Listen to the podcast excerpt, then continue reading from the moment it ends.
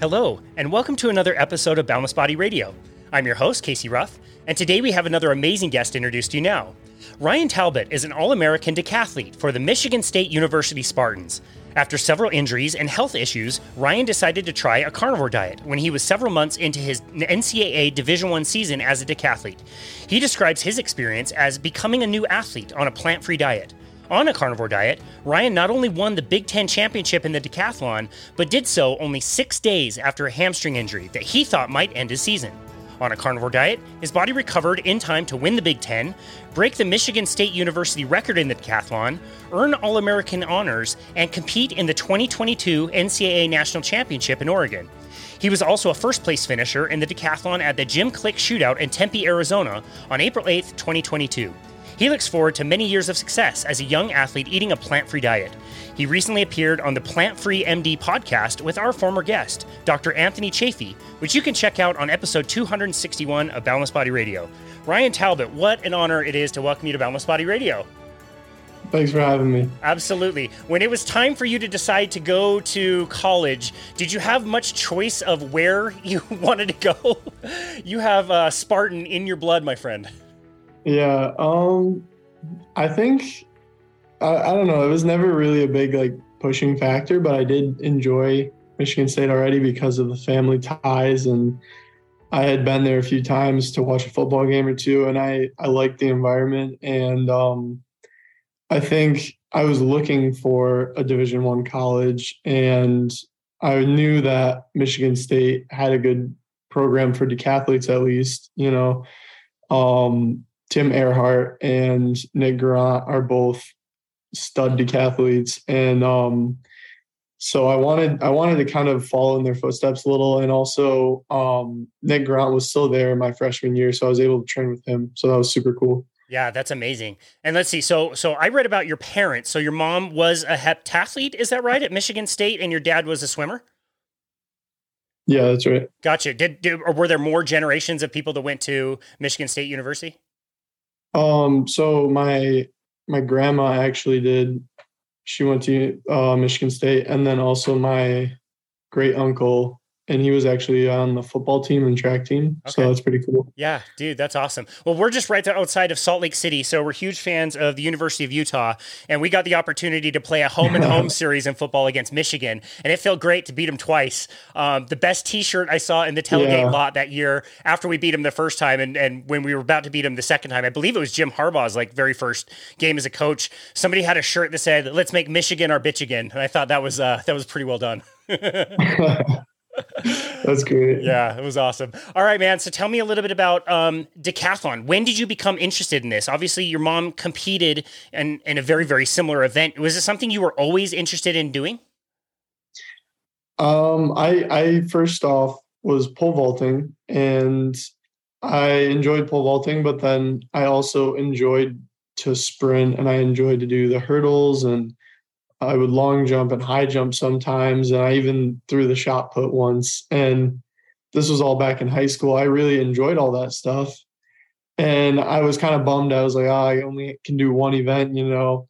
And then my mom was like, well, actually, like there's decathlon, and it's like ten events. I started like looking into it, and it's like one of the coolest events because it's the hardest event, you know, and those guys are like made of different stuff. So that's that's where I wanted to go. Yeah, that's amazing. I mean, decathletes are literally called the best athletes in the world. And when you look at decathlon, the sport, what a crazy variety of things that you need to be able to do. It's insane. Yeah. Yeah. wow. So, for somebody listening who's not very familiar with the decathlon, tell us a little bit about the event, what that looks like. So, it's two days, and in between, like, you go one event, and then you have about 30 minutes to warm up for your next event and it's just on repeat. So you just go go go go go. Um some events i know depending on like the track schedule you might have like an hour or two in between which is also tough because then you cool down and you have to re-warm up and then that takes even more energy.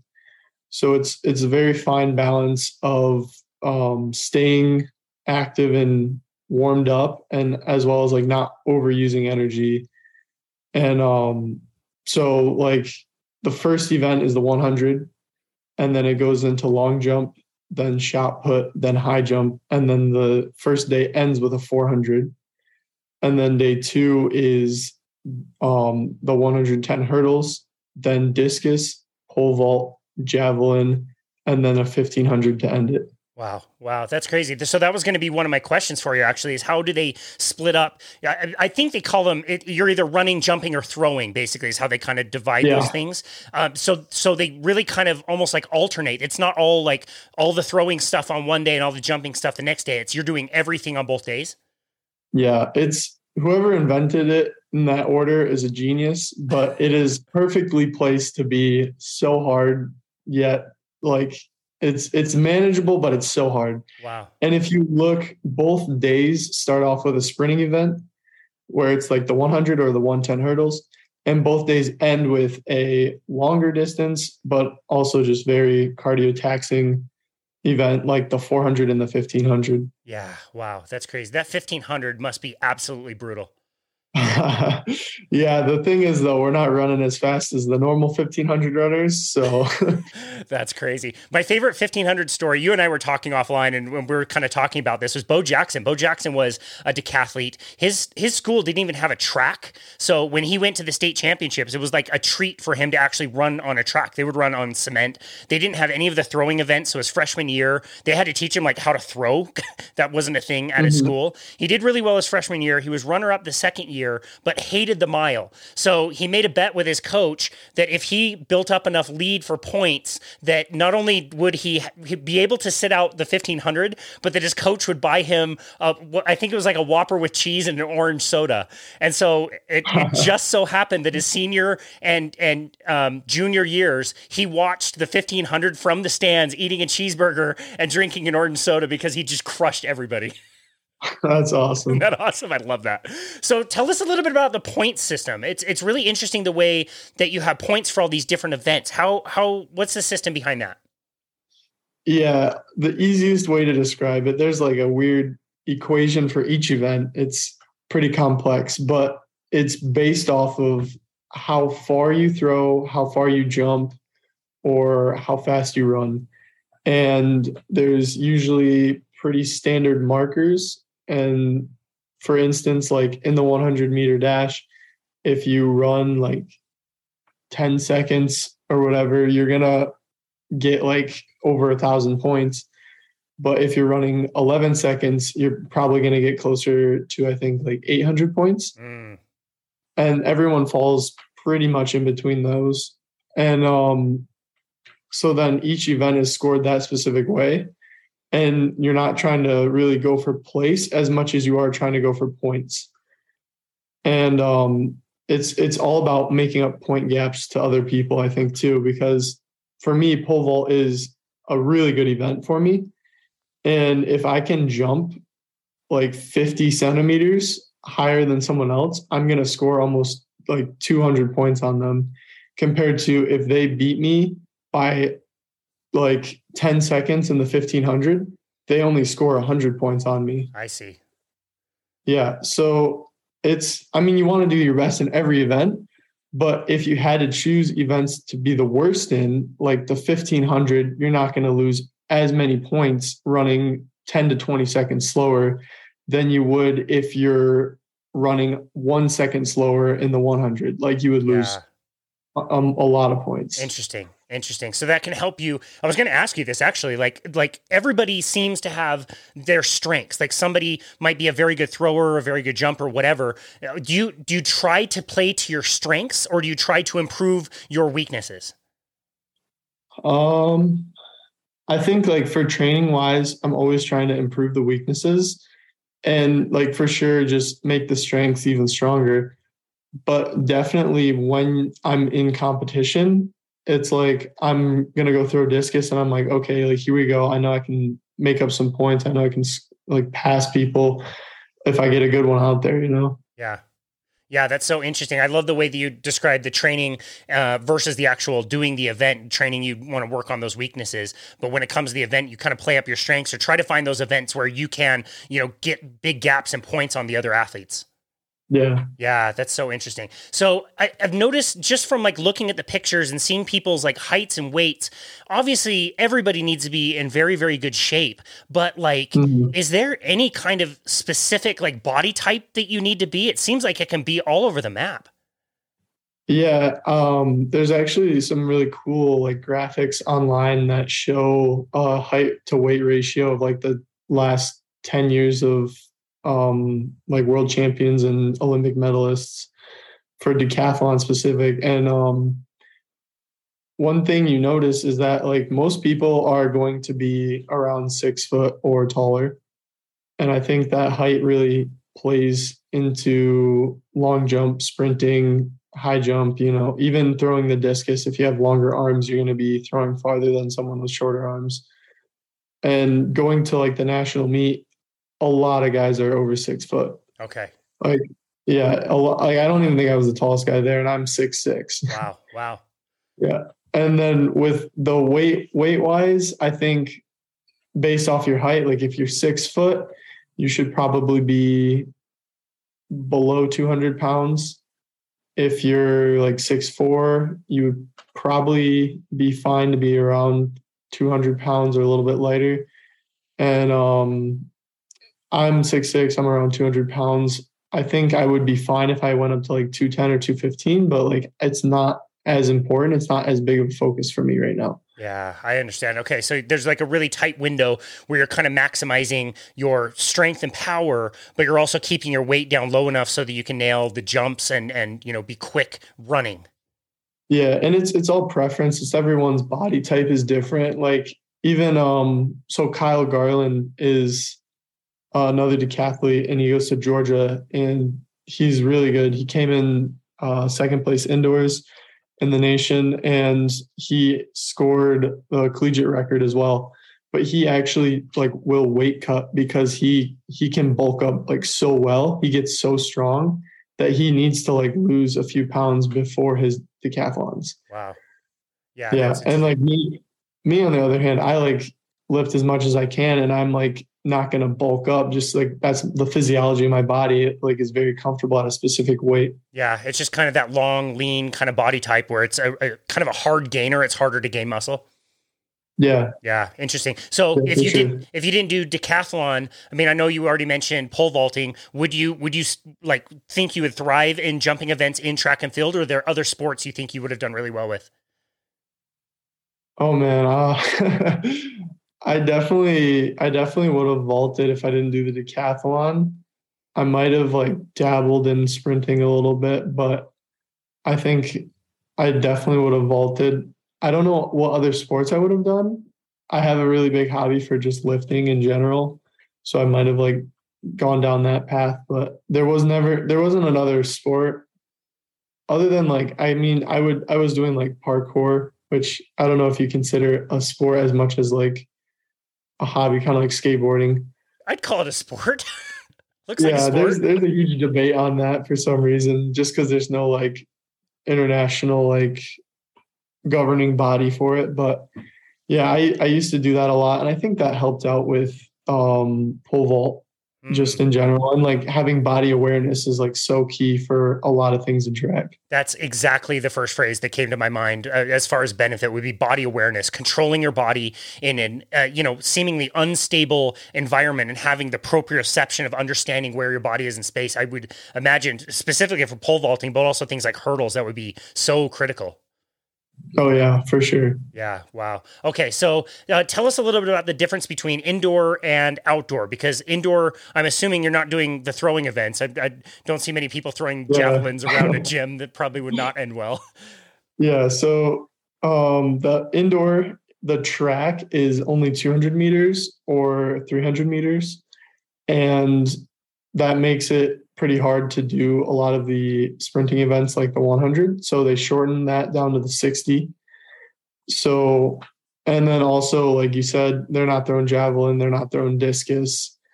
And um, they take off the 400 as well at the end of day one. So now you go down to seven events, and it's the heptathlon for men indoors. And it starts off with the 60 hurdles and then long jump, shot put, high jump and then day two is the 60 oh did i say 60 hurdles for the first one Yeah. it's 60 the 60 dash 60 for the first okay. event but then day two it's the 60 hurdles for the first event of day two and then pole vault and then a 1000 I see. Gotcha. It's a thousand. So yeah, okay, dude, you you are totally forgiven for mixing up the order. This is tough to keep keep track of, even if you're doing it. I'm sure. Um, so shot put indoors. How does that work? Um, same thing. They just they just have um a ring indoors, just usually concrete and um just a lot of space, I guess. the the shot puts are a little different. Instead of being metal, most of them have like plastic with sand in them, and then they can be a bigger diameter. So um a lot of guys like the bigger diameter balls better because you can get more behind them and more push. Wow. Um, yeah, I don't find too much of a difference, but that's that's the big difference between indoor and outdoor shot. Interesting. And so being at you know plastic filled with sand, it's not it's not going to like damage anything indoors. Yeah, and usually like you're it's gonna land on like turf or just the track material, which is like pretty solid.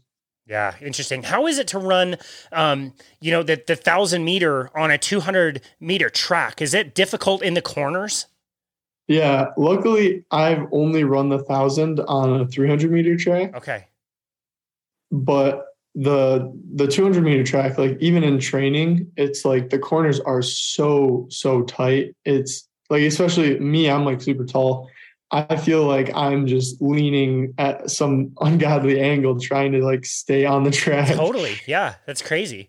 That's definitely what it sounds like. Another thing I find very interesting about this sport, um, not knowing much about it previously, was like to hear really good decathletes talk about an event. They, it's almost like I heard this with short track speed skater. So we have, you know, we hosted the Olympics in 2002. So we've got, um, Yeah. you know, the Olympic facility here. It's about 15 minutes away from my house. So I tried to pick up speed skating a little bit later in my life, which is not a good idea. Um, but but you listen to these Olympians who are medalists in the Olympics on short track skates saying that they've never done the perfect lap, and these guys do thousands and thousands and thousands of laps around Yeah. the track. And every little step all 14 of the steps that they do to get around that track is perfectly measured. And to hear those guys with all that experience so successful saying they've never done a perfect lap i hear the same thing in decathlon. It- seems like there's always something that you can be doing better at or something you could have improved on.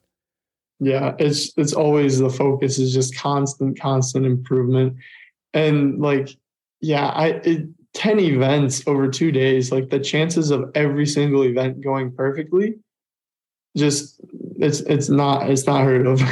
yeah i could have done this just a little bit better. I could have done that just a little bit better. There's always something that you can kind of tweak or work on It Yeah. keeps you coming back, which is good. Yeah, no, that's great. That's awesome. So tell us a little bit about how you periodize your training for a typical year. It, it sounds like it's a very long season.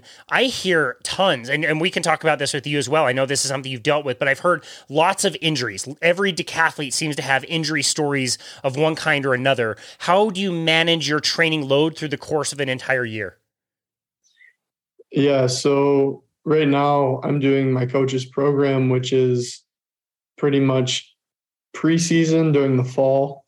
We're doing a lot more like get back into shape kind of training where we'll be lifting a little bit heavier, more volume. We'll be running, running hill workouts, not doing as much technique, but more focused on just getting the body back to feeling in shape. Then indoor season, which is during the winter, we start focusing more on technique for sure.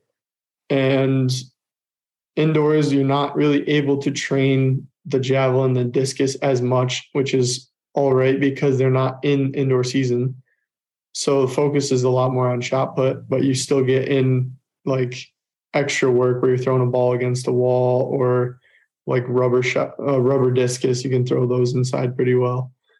Um, and then for like the running side of things, it's a lot shorter distances um, indoors, so we're not going to as as much of a length. So it's a lot more shorter workouts, and usually we do like a 200 workout where you'll do like six sets of uh 200s at like I think like 28 pace and you have like 20 or you have 1 minute and 15 seconds rest in between each. But then like when you move to outdoors that would change to doing like 8 200s with shorter rest. Wow, gotcha just to try and get more of that cardio in for the 400 and the 1500. Gotcha. Okay. So it's pretty similar to the way I would coach like an endurance athlete. In the beginning, I don't really care when somebody's like preseason or, you know, getting prep for the season. I don't really care so much about the specific event. We're just trying to build some general fitness principles. So if you're a triathlon, yeah. triathlete or a cyclist, your training program might look, not look that different. But as you get closer and closer to the event, now you need to have that technique that you mentioned. Now you need to be a lot more specific to your specific event, and that's where the more specific training comes in. It sounds very similar. Yeah, and my coach is really good too about like when we we take so we pretty much are off of like doing any technical work for like a month. And then when he starts to reintroduce it, it's very basic stuff, which is nice because you revisit your basics and you don't jump back into a full on like explosive like if you're going to pole vault usually people go from like different steps depending on like which pole they're holding. And so like a four step jump, you're not going to jump as high as a six step jump. And so we'll start on four instead of going right to six. Gotcha. Yeah. So your fundamentals and, uh, are sound. Yeah, it's it's very helpful. Oh, that's awesome. What do you do for recovery specifically? Not only after a hard workout, but after an entire season. What things are you really prioritizing as far as recovery? Oh man. so like obviously eating the carnivore diet has been great for recovery. Um, I stretch, roll out, use uh, Theragun, stuff like that. Um, right now, because I'm out of season, it's mostly just trying to take a break physically and mentally. And I kind of go into different weird training styles that are not really typical because just I can't do them in season. And it's bad to do one thing for too long. So I really switch it up in the summer and just do some weird stuff to kind of confuse my body and get it working in a different way. And I think like right now I'm really focused on like micro volume where I'm just going to do a little bit of everything like every single day, maybe two or three times a day. Nice. Yeah, that's great. Very smart. Um, I, I think you're right. I think we're getting more research, especially with like kids who only do like one sport or people that just do those repetitive movements all the time. They the, the rate of injury is so much higher than people that are doing all kinds of general different things and mixing things up. So I think that's really yeah. smart. I really see like a huge thing with um when I started Olympic lifting because I never had done that before. And then I got into the gym and I was Olympic lifting in college and like I got way stronger because of it was like completely new movements. I'd never done them before. And then like my progress improved really quickly and I, I saw all these gains. And then I reached a point where I was kind of plateauing. And then I actually started to feel like worse after like Olympic lifting days. And like I kind of attribute that to diet as well, but I also like had to kind of come back from the Olympic lifting drop down the weight and focus a lot more on my form and my technique. Mm. And then it started to like all my pain started to go away and I started actually performing better on the track using less weight in the gym. Nice. Great. Very smart. What a great adjustment. Yeah. Yeah. No, that's yeah. awesome.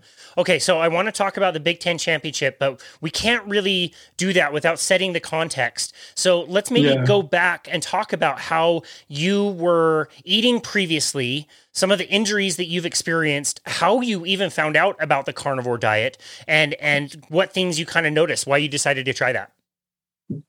So originally, very early on in life, I found out that, or I guess my mom, when I was young, she found out that I was allergic to milk. And it was mostly through like, oh, he, he just drank a glass of milk and he threw up. Okay. He's probably allergic to milk, you know? Yeah.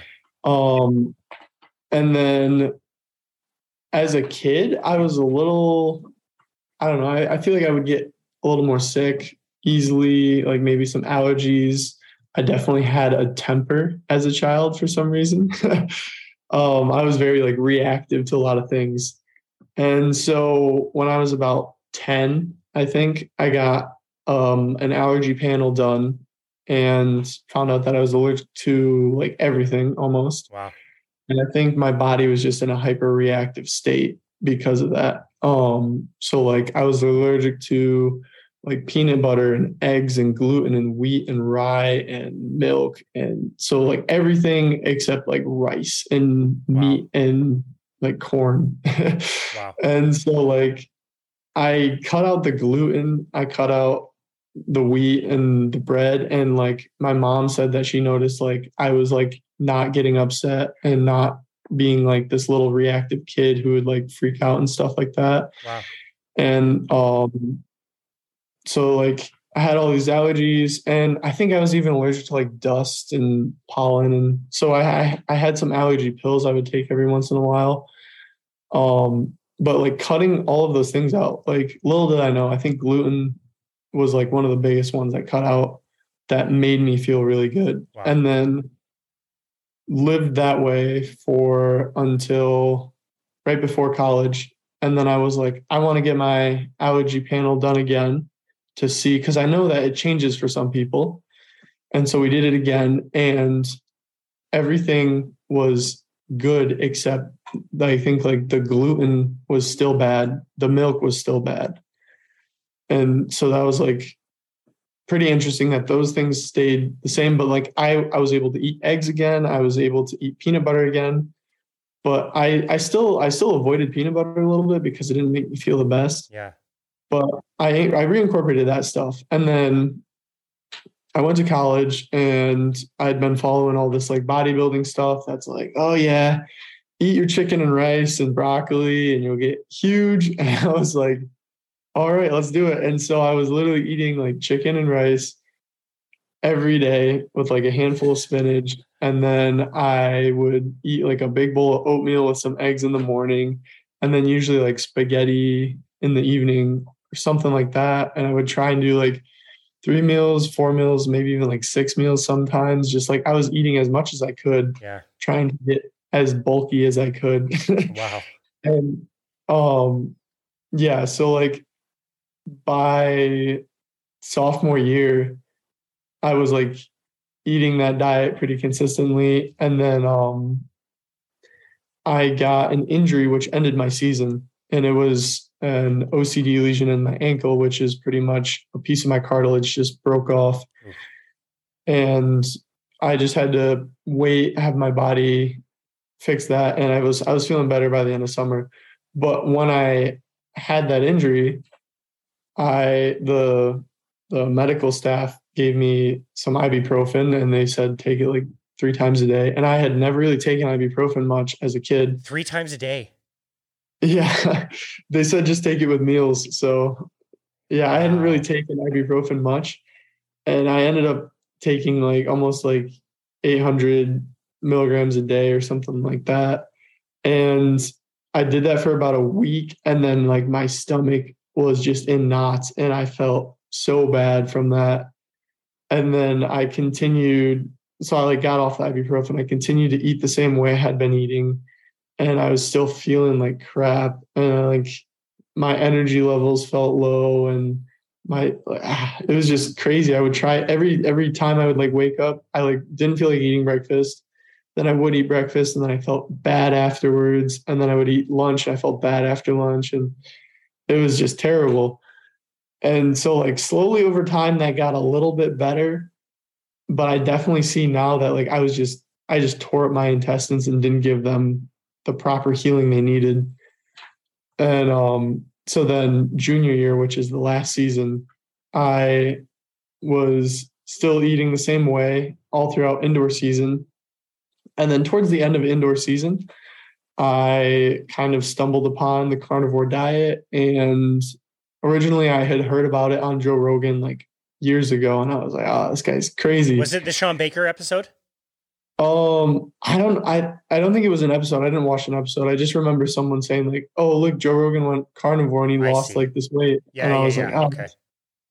that's weird." But like, I, I had this false mindset that as an athlete, like, I could never do that because I need carbs to like work out and stuff. And like that's so false now. I can see it, but back then, and then um, so then I like kind of saw another video. It might have been another Joe Rogan video of just him talking like, "Oh yeah, like my alopecia went away," and I was like, "Oh wow, that's kind of interesting."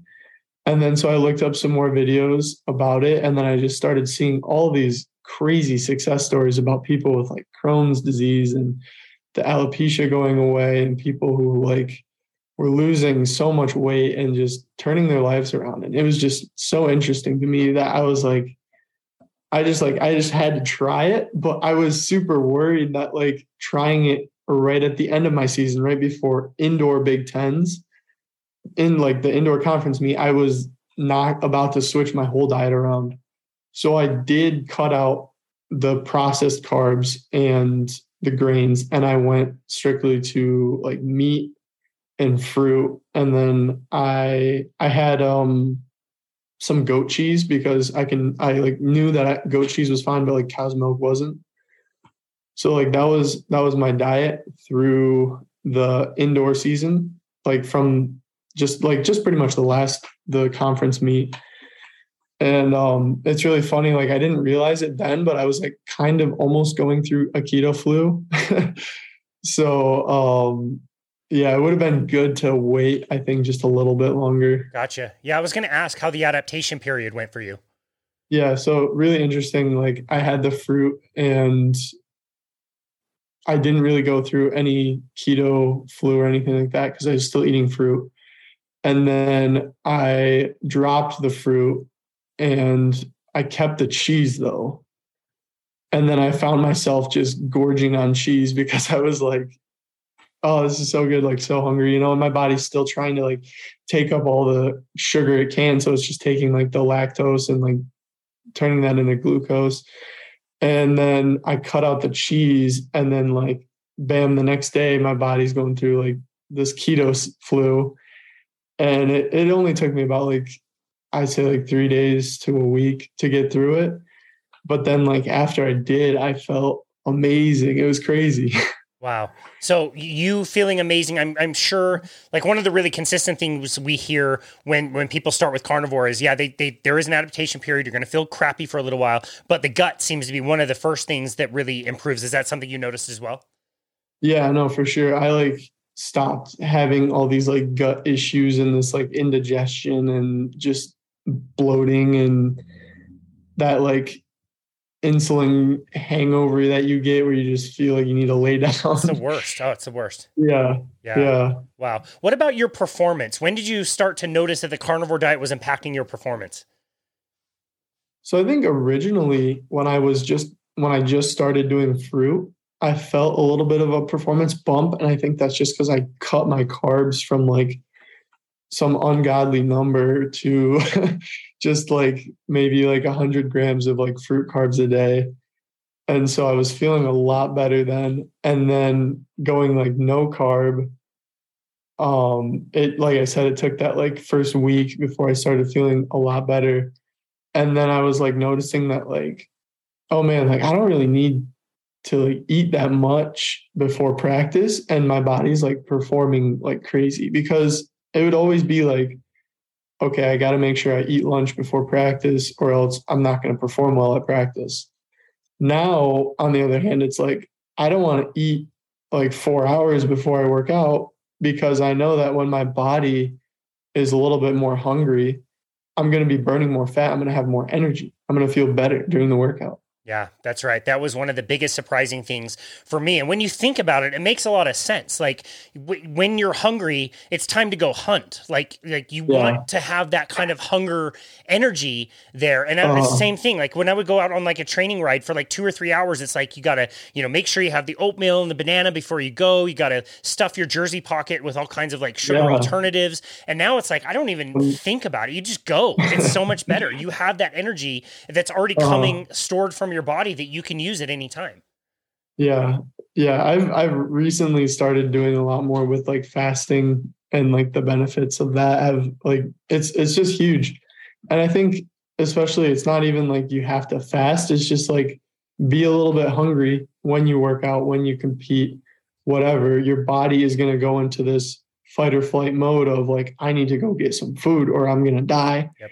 And you're going to do everything with more intensity. It's going to be so much better for you. Yeah. And also like I think like with fasting like your growth hormone is increased, your um like insulin sensitivity is increased, your testosterone's increased. You get more cortisol, but that's because your body's trying to mobilize more fat. Yep. And if you mobilize more fat, you're going to have more energy. So like there's there's like so many benefits to it, you know. Yeah. No, that's awesome. That's very well explained. And you know, it, when I first started carnivore, I would have thought for sure like this is going to help me with endurance things, but I mm-hmm. didn't appreciate as much how much it does help you for explosive movements and it helps you for strength. Those two things oh, got yeah. way better in a fasted state when you're not eating the carbohydrates. Like crazy. I mean, you're getting the creatine, obviously, which is like a huge conversation huge. point where everyone like you're getting more creatine so that's going to help your muscles get that explosive force. Then i also like to talk about like you get that strength to weight ratio where your strength is increasing. You lose that like body sludge and that water retention that carbs have. So like i lost like around like 10 pounds but like my muscles stayed and i actually gained strength. And so you're going to increase your speed in that short distance if you're weighing less. And um and then also I think like recently Shawn Baker was talking about this like the blood the blood sugar is like elevated in trained athletes specifically like because it knows you're going to go sprint so it's going to elevate the blood sugar before you sprint and then it's already there to be used so you don't need to load with carbs in the first place that's right that's right. No, very well explained. The process of gluconeogenesis is the process of your body making exactly the right amount of blood glucose that you need at any given time. It's it, it knows exactly how much to make. There's nothing wasted. It's such a great thing. And so many people think like, oh, like gluconeogenesis, I'm going to be burning through muscle. And it's like, no, your body can no, no. find other sources. You don't lose muscle doing this. Yeah. And like, there's a thing like protein sparing is a very real thing, and your body does not want to get rid of muscle. It takes a lot of energy to build muscle. Your body's not going to go through that process just to destroy it the next day. Yep. Yeah, very good point.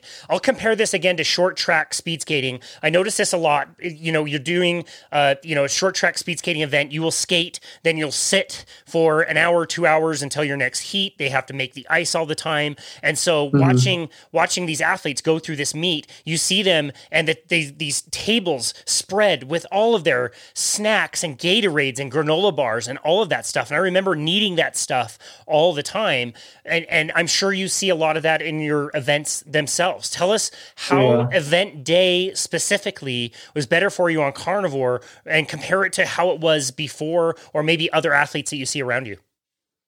Yeah, so like for example, when I was indoor season competing in the heptathlon and I was still eating carbohydrates, I would eat like um, like a Clif Bar, or I would just carry around a jug of applesauce and like constantly be drinking that.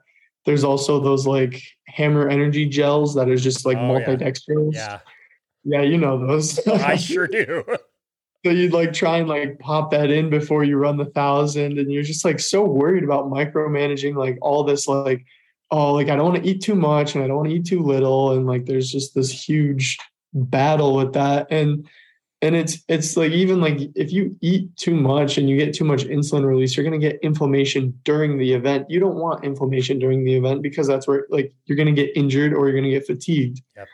you know? And that's a big thing i noticed when i went carnivore is like on meat days i would wake up and i would drink like four raw eggs.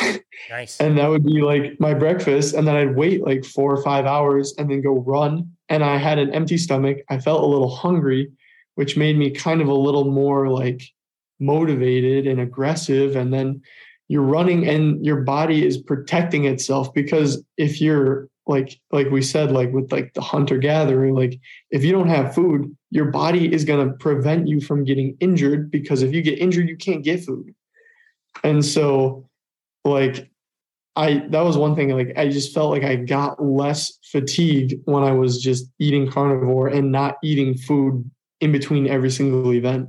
Wow. And I felt like way fresher each day. And then even like the day after, of like competition, I felt really good instead of feeling like sore and like a little burnt out. Because you definitely would, right? Like if you're going into that second day, you've already done five really tough events, or uh, four if you're doing indoor.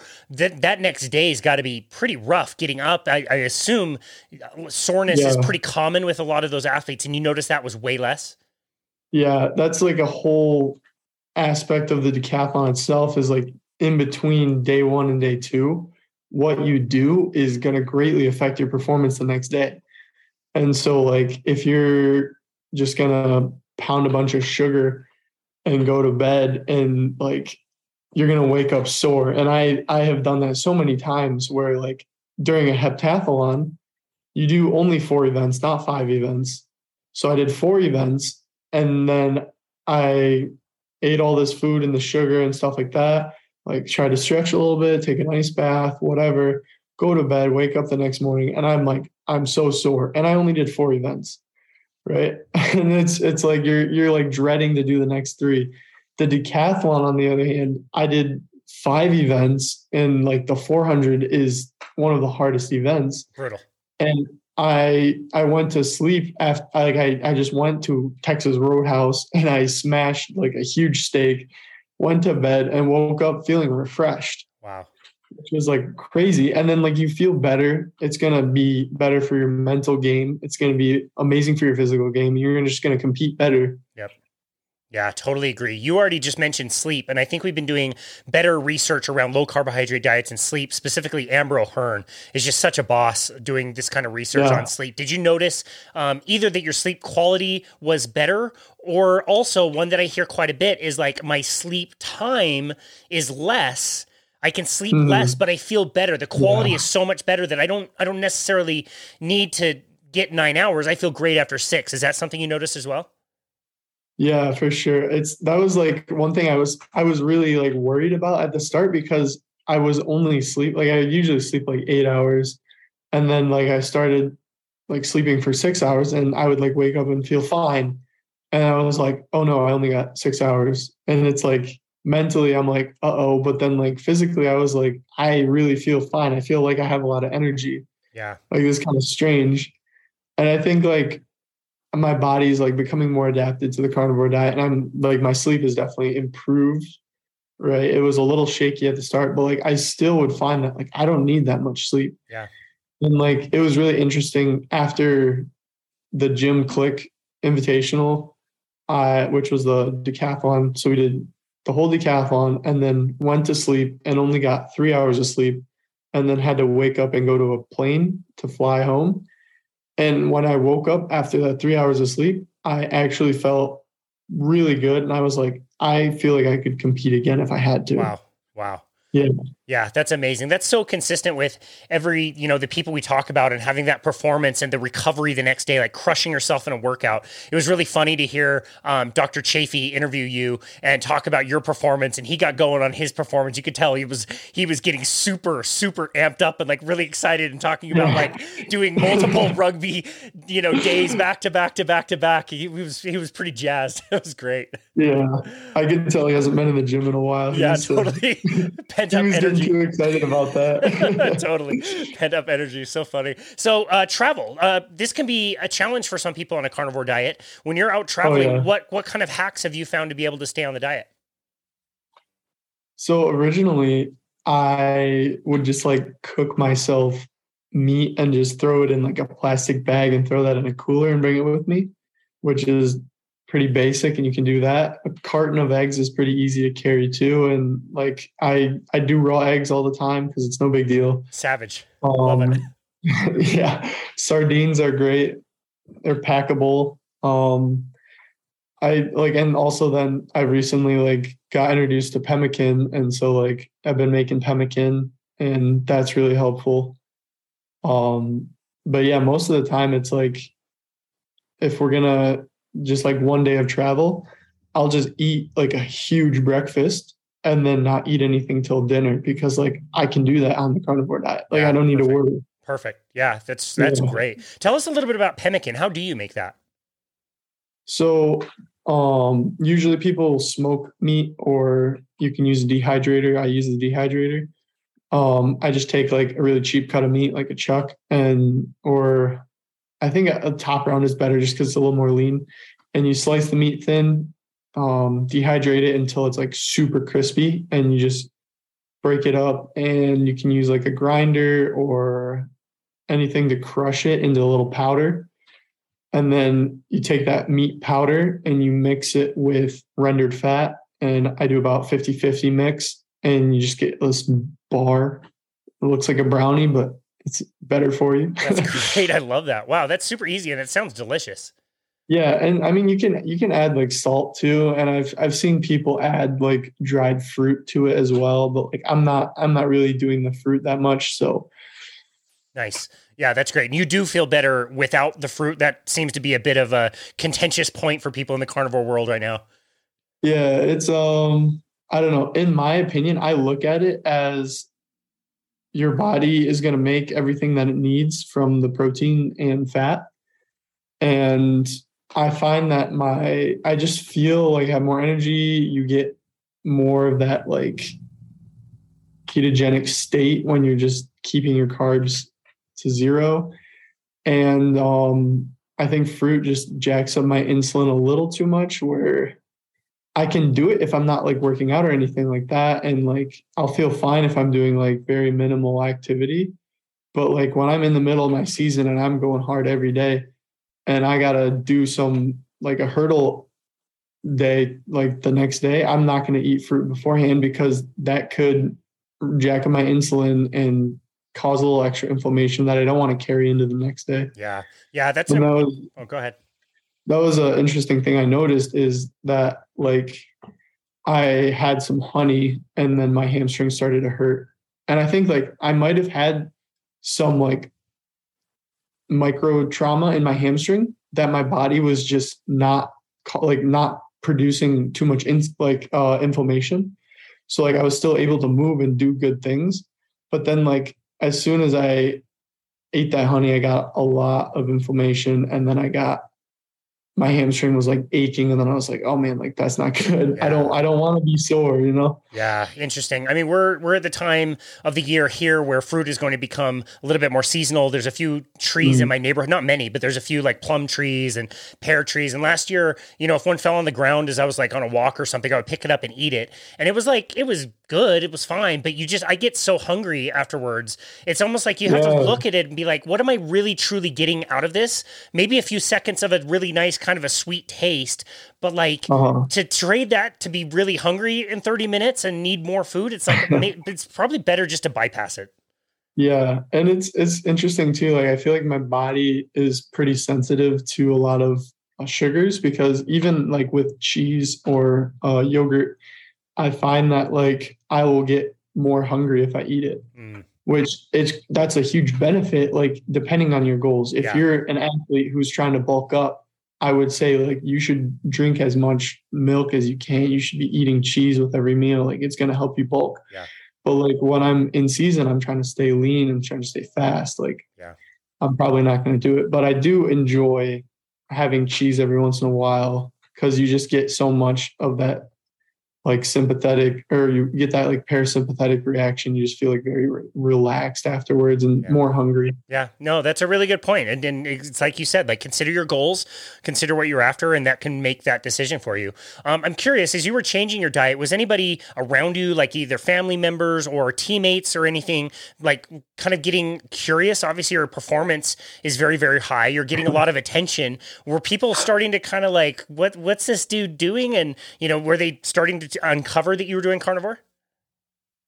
Um, yeah, it was interesting. Um, I didn't want to tell anybody at first because I didn't want anyone to shut me down immediately, you know. Um, because like I feel like as a coach, if your athlete comes to you and is like, "Oh yeah, I'm like disregarding all like common knowledge that has been put out there, and I'm just gonna try some random thing," um, but yeah, so like I, I I talked to my dad a lot about it, and it's super awesome because he was a cyclist as well, and um, he did a little bit of like performance stuff, and so he was really big on all that. And so I I told him about it, and he was like, I don't know. He did a whole bunch of research. I, I've been doing a whole bunch of research at this point, and so I was like trying to tell him all this stuff. And eventually, he was like, "I think you can go for it. Like, give it a shot or whatever." And so I tried it, and then like once I was a few weeks in, probably close to a month, I was like, "Okay, Dad, you have to get on it now. Like, I'm not even giving you a choice." And so like he got on it, and then he like loved it too, and so he's been feeling great on it but um yeah he was like the only person i was talking to about it and then eventually i like started to talk more about it because i was like okay like i'm performing well and like everything's going good.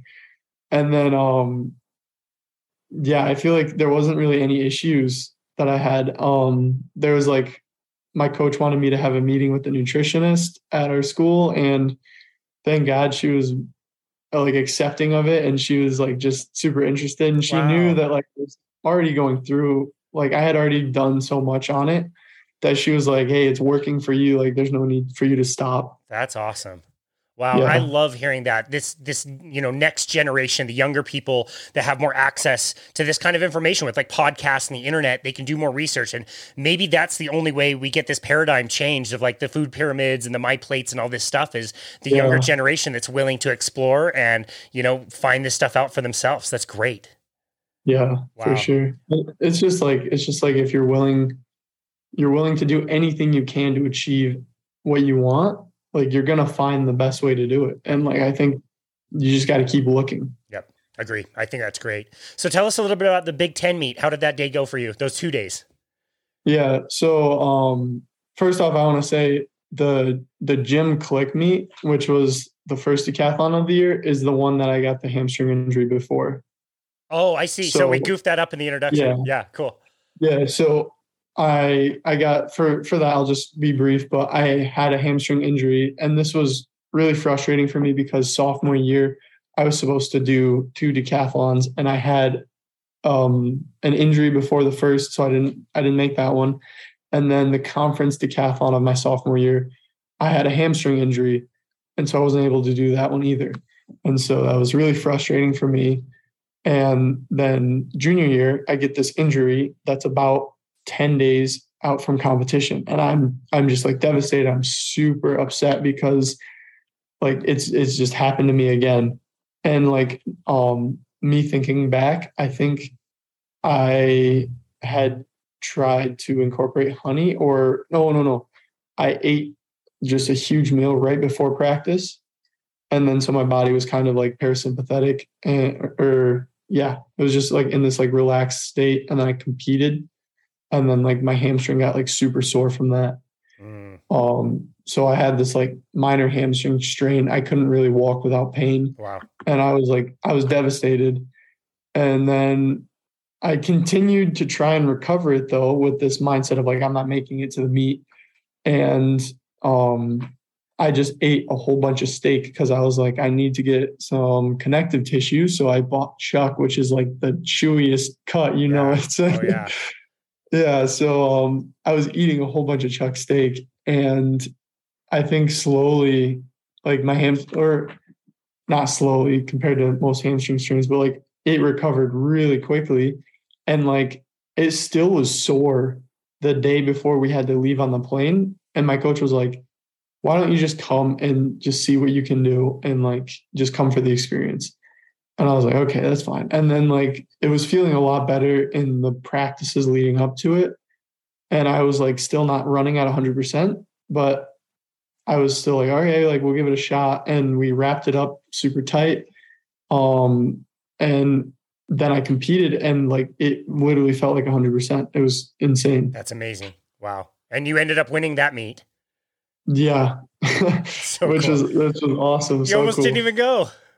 Yeah, I know. That's it was it was crazy. That's amazing. Um, but then yeah, Big Tens comes and I think like is the same thing. It was just like eating, trying to eat as much meat as I could, leading up to it. And funny thing is, the week before Big Tens, I did a dry fast where I like didn't drink any water or eat anything for 24 hours.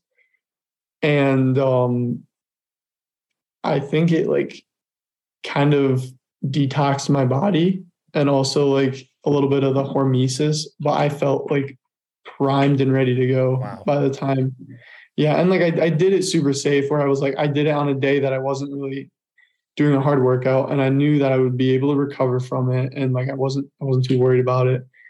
Um, but yeah, and then we went to Big Tens and everything just worked out well. That's amazing. What what event did you know you kind of had it in the bag or had enough a point accumulation that you were like, wow, I'm I'm gonna do this?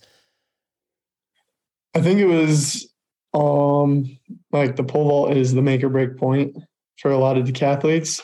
And it made it for the decathlon and Big Tens, but it broke it for the decathlon and NCAA finals. So um but yeah, so I, I I I was really nervous going into pole vault, and I almost no heighted in pole vault actually for the my first jump because I started at four meters sixty, and I I made it on my third attempt, which is you only get three attempts oh, wow. per board. Wow. So yeah, I missed my first two attempts, crushed it on my third, and then we just moved up from there. And then I jumped like I think I only really needed to jump like 460 or higher. And like it was like a guarantee win but then i like ended up jumping 520 which is wow. i think 17 feet. And um that that really put me in the running for the school record that's amazing. Is that the one I saw that you were like, oh, as soon as you cleared it, you were like, yes.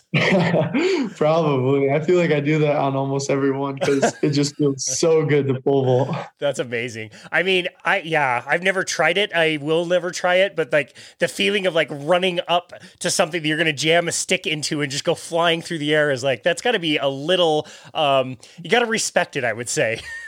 Yeah, you have to have some crazy level of trust in the pole, and you have to uh, like have so much confidence in yourself too. Like go like there's so much that goes into like the mental side of pole vault. You see so many people with the all these like rituals that they do, and it's like very mm. specific. Every time, everything's the same. Like just the way you walk up to the runway, the way you're holding the pole before you jump, like all of that is very finite to make you feel comfortable, make you feel confident, and like kind of put you in that rhythm that you always are in. Yeah. Yeah, almost like a free throw shooter doing the exact same thing before a free throw exactly. or something. Yeah, exactly. So but like I think with pole vault, it's just like there's so much risk. Yeah, totally. totally. Wow. Um, the other thing that really struck me is watching all the athletes. It seems like even though they're your competition, it seems like there's somewhat of a camaraderie there. Like it's not you don't really seem like you're going out to like crush each other. It's almost like you more kind of like versus the event versus like the other people. Is did I did I get that right? Yeah, it, for sure. It's it's really you against yourself on the decathlon, and like obviously you're gonna compete against the guys to try and be the best, but everybody knows how hard it is and how much it hurts, and so like why do, why why you got to be mean to your competitors yeah. too like you might as well like be friends and yeah. go through the pain together it's definitely what it seemed like and then just from the pictures like if i had to choose any school to represent the one that has the spartan on the front like that is so badass throwing a javelin yeah. as a spartan must feel like the coolest thing ever yeah spartan warriors are definitely a huge inspiration like that warrior mindset going into a decathlon like you got to have a little bit of that Hell yeah. And also like I don't know, Spartan Warriors probably were pretty carnivore back then. That's right. Yeah, that's right. No, you're absolutely right. Listening to the history, if you ever get a chance, by the way, the book um, Road to Sparta by ultra marathon runner um, Dean Karnazes tells a little bit of the story of how that actually went down. And it's really amazing. Great book if you ever uh, need a, a, book to read. Really awesome. Awesome. Yeah. Awesome. Dude, well, this has been such an amazing conversation. I do want to ask, like, what do you see in your future? I mean, I noticed that a lot of decathletes, there's not like a consistent age where they peak. It's not like, you know, you're 20 and everything's kind of downhill from there. You can compete at really mm-hmm. high levels at, at, you know, longer ages. So what do you what do you foresee in the future and do you ever see yourself doing anything different with your diet? Yeah, um I think for the decathlon, I, I just want to keep doing it for as long as I can. And I think that's one thing really cool about the carnivore diet is like you see the longevity of it and you see how much it can help people who like stop being athletes and then start being athletes again you know like imagine how much it's going to help the athlete who never stops yeah and um, so yeah, I think I'm just gonna keep going, keep doing as much as I can. There's always room for improvement in the diet, and I think that I'll just keep focusing on more stuff and keep experimenting. I think, and you never want to like get into some rhythm of thinking that you got everything perfect, or else yeah. you're gonna start to stagnate. Yeah, that's right. That's right. Innovate or die. You got to keep, you know, moving forward or the stagnation is a, you know, downhill decline. So I love that yeah. approach and very much looking forward to seeing what you're going to be able to do in the future. Yeah, thank you. Absolutely. Well, tell our audience where people can go to find you and connect with you um, if they want to follow you. I'm on Instagram and it's underscore Ryan underscore Talbot underscore. And yeah, pretty easy. I don't, I don't know. I don't have a YouTube Maybe I should start one. yeah, um, absolutely. Yeah, I'm on. I did a podcast with Dr. Chaffee. You can check that out. Awesome. And um, yeah, just look for me in the in the news. I guess. Absolutely, we will track and feel this going. Uh, that's awesome. We will definitely be following your career. It's really cool when we're interviewing, you know, some of the top experts. You know, we've had Baker on the show, we've had, you know, Amber O'Hearn and all these people that have dug into the research, and you doing it and and seeing the results yourself, and also being very smart with it. I think is is an awesome way to show people that this can be done. This can be done at the highest levels of competition, and to see that it's helping you with your injuries, with your recovery, with your actual performance is, is quite amazing. And it's definitely consistent with what I've seen. But I, I just think it's an amazing example and something that can really help people. So, really appreciative of you and all the work that you've done to get to where you are. And like I said, we'll be watching you in the future. And thank you so very much for taking the time to come on our show today. We really appreciate it. Yeah, thank you so much. I, I love sharing all this news. And I think the biggest thing is like me, who is someone who's just looking on YouTube and Instagram and researching everything I can to try and improve my nutrition and my athleticism as an athlete. Like, I wish that people would be sharing more of their stories and more of their success and explaining how they were so successful at a specific thing. Yeah. You know, so I'm I'm just out here trying to do it for the the next generation. Yeah, that's really amazing. So, on that note, I do hope that you start maybe a YouTube channel so you can document a little bit more of your progress. So, it'd be cool to see different videos of like what a day in the life looks like for practice and also for competition. That might be pretty cool to start, dude.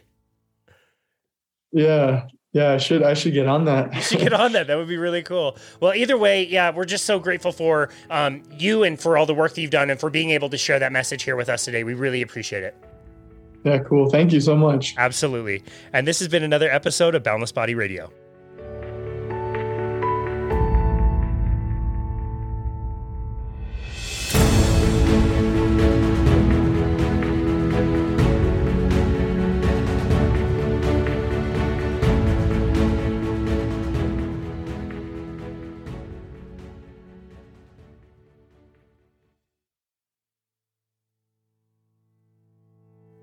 As always, thank you so very much for listening to and supporting Boundless Body Radio. It has been such a joy to go on this journey now that it's been two years of doing these episodes and all the amazing conversations that we've had with thought leaders and to be able to share this message around the world with literally hundreds of thousands of people has been so amazing. If you haven't already, please go over to Apple, leave us a rating and review, as it's the best way for the show to continue to grow and touch more lives of people out there. I am so excited to announce that we are launching the Boundless Body Radio Premium podcast. This is something that I have been working really hard at for a very long time and something I am very proud of.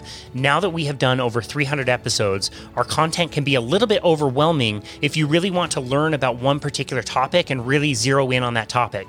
So that is exactly what I have done. I have gone through all of our episodes, taken the very best clips all about one particular topic, and put them into long form very informative and concise episodes called the Boundless Body Radio Premium Podcast. That can be found on our brand new Patreon page, which I'm really excited to announce as we have all kinds of different offers there and different tiers. We're including early releases of our show, Boundless Body Radio. We typically keep about 15 to 20 episodes scheduled at any given time. So we have options there where you can have early access to those. We are also offering group and one on one coaching and also access to these premium podcast episodes, the Balanced Body Radio Premium Podcast. We have three that are launching right now, and I will be making a new one every other week. And we believe that we are providing these for a very, very high value. So please check us out on Patreon. Check the link in the notes to be able to get there. And thank you, as always, for listening to Boundless Body Radio.